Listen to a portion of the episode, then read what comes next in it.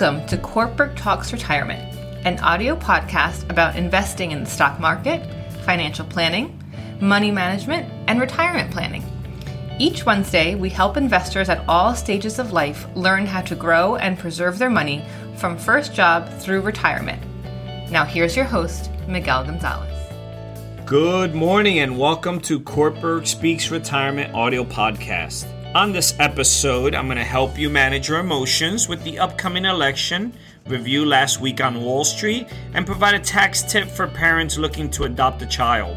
I will also share important information from the FDA website regarding the best way to store food and the important to keeping house plants.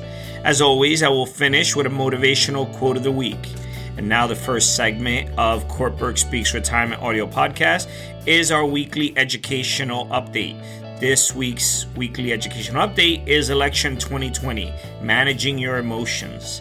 It's a startling statistic 45% of consumers with $100,000 or more of investable assets expect to make changes to their investments due to the upcoming 2020 presidential election.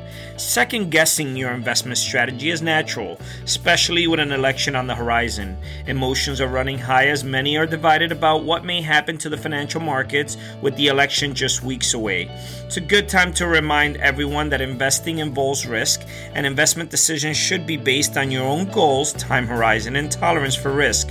If you're concerned that the upcoming election may change one of these key factors, perhaps it's time to review your portfolio. Or if you're concerned about one or more of the policies being discussed by the presidential candidates, please give us a call.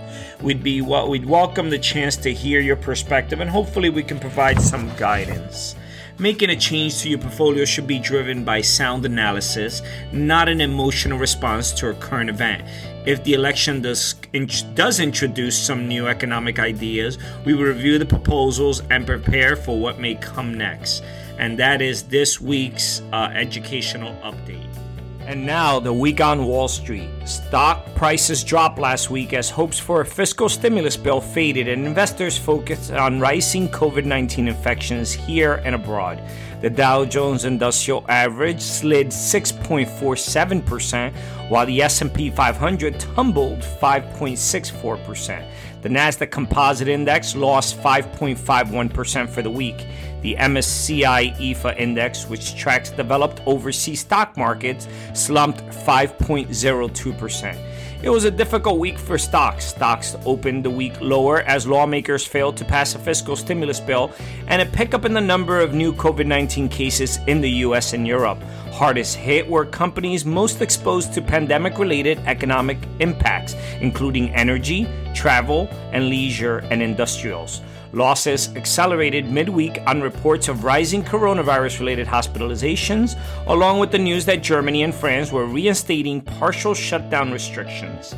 Stocks attempted to recover on Thursday but took another leg lower on Friday as earnings reports from the mega cap technology companies failed to impress investors positive economic news. There were several strong economic reports during the week, but investors paid little attention. Among the highlights were durable good orders, which rose for the fifth consecutive month, a sharp, a sharp drop in initial jobless claims that were the lowest since March 14th, and a 33.1% annualized jump in economic growth during the third quarter. Investors also ignored a strong start to earnings season, which has seen 85% of reporting companies in the S&P 500 index beating earning estimates by an average margin of 19%. This week we have some economic data. This past Monday, we had the Institute for Supply Management Manufacturing Index report.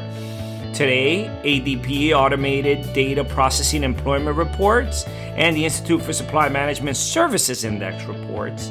Tomorrow, Thursday, we have jobless claims and the uh, Federal Open Market Committee meeting announcement. And on Friday, we have employment situation. This week, we also have companies reporting earnings. This past Monday, we had PayPal Holdings, stock symbol PYPL report. Clorox Company, stock symbol CLX report. Mondelez International, stock symbol MDLZ, reported on Monday. And Eversource Energy, stock symbol ES, reported. Tuesday, yesterday, we had Humana, insurance company report, stock symbol HUM. Prudential Financial, uh, stock symbol PRU, reported yesterday. And Emerson Electric, stock symbol EMR, reported. Today, Wednesday, we have Qualcomm reporting, stock symbol QCOM. Thursday, tomorrow, we have Alibaba Group, stock symbol BABA reporting. Square Inc., stock symbol SQ, reports tomorrow. Bristol Myers Squibb uh, reports tomorrow as well. BMY, stock symbol. General Motors, stock symbol GM. Duke Energy, stock symbol DUK. Cigna also reports tomorrow. Cigna Corp, stock symbol CI. T Mobile USA reports tomorrow, stock symbol TMUS. Booking Holdings reports tomorrow, stock symbol BKNG. And MetLife reports tomorrow, stock symbol MET. Friday, we have CVS Health Corp reporting, stock symbol CVS. Marriott International, the hotel chain, stock symbol MAR. Again, companies mentioned are for informational purposes only. It should not be considered solicitation for the purchase or sale of the securities. Investing involves risk, and investment decisions should be based on your own goals, time horizon, and tolerance for risk. The return and principal value of investments will fluctuate as market conditions change. When sold, investments may be worth more or less than their original cost. Companies may reschedule when they report earnings without notice And that is this week's Economic Week on Wall Street. Our third segment of our weekly podcast is our weekly tax tip. This week, uh, parents who adopt may be able to benefit from a tax credit. And I've adapted this from the IRS.gov website. And I was also able to get additional information on tax benefits for parents looking to adopt children from CNBC.com. The adoption credit is designed for families who adopted or started the adoption process. These taxpayers may be able to claim up to $14,080 of credit for each el- eligible child. To determine eligibility, taxpayers should fill out Form 8839 qualified adoption expenses. This can help you determine how much credit you may be eligible for. This credit may cover qualified expenses, including reasonable and necessary adoption fees, court costs, and legal fees, adoption related travel expenses, and other expenses directly related to the adoption. There are also income limits that could affect the amount of the credit. The Secure Act added an allowance for a $5,000 IRA withdrawal without the usual 10% penalty that can be used toward expenses related to childbirth or an adoption. This withdrawal counts as taxable income, though, and must be taken within a year of the child's birth or arrival. Again, this information is not intended to be a substitute for a specific individualized tax advice. We suggest that you discuss your specific tax issues with a qualified tax professional. And that weekly tax tip comes from irs.gov and, as I mentioned, cnbc.com. Our third segment of our audio podcast is our healthy lifestyle advice. And our healthy lifestyle advice comes from the FDA, and it tells us and gives us advice as to how we could store our food correctly. Storing your food correctly can help minimize food waste, keep you safe, and keep your food tasting as delicious as possible. Here are some tips. Your refrigerator should be at or below 40 degrees Fahrenheit, and your freezer should be at 0 degrees Fahrenheit. Check the temperatures regularly to make sure they're within safe ranges. Appliance, appliance thermometers are the easiest ways to do this. Never allow meat, poultry, seafood, eggs, or other foods that require refrigeration to sit out for more than two hours. This also applies to leftovers in to go count uh, containers. Don't overcrowd your fridge or freezer because air won't be able to circulate. Freezer burn doesn't mean food is unsafe, it means just that air got in and caused dry spots on frozen food. Store eggs in their carton in their fridge itself and not in the door. The door of the fridge is often a little warmer. And those are the tips for this week for healthy lifestyle advice. Uh, again, adapted from the FDA, the Food and Drug Administration's website. Our fifth segment is our green living idea. Our green living idea is about houseplants. You know, we could breathe easier and feel better with houseplants. Houseplants accent your home, decorating with beautiful pops of color and texture, but they also make us feel better. One reason plants are a healthy addition to your home is that they clean the air. Greenery around the house removes over 85% of pollutants from the air within a 24 hour period. Plants around the home also reduce stress and boost your mood. Need a few tips to get started? Here are a few easy care varieties. Monstera deliciosa. I'm gonna probably uh, mess these names up, but again, Monstera deliciosa, which is the Swiss cheese plant. It grows quickly and has big, beautiful leaves. And we have Epipremnum aureum. These are the golden pothos or devil's ivy. Great starter plants. They thrive in hanging planter. Be careful if you have pets; they're toxic, toxic to cats and dogs. Hedera, which is ivy. If you love ivy, this plant is for you. We also have the Chlorophytum uh, which is the spider plant. These low maintenance plants require watering from the bottom. They sprout babies regularly, so you can share them with friends and family. If you really want low maintenance plants, you could try succulents or cacti.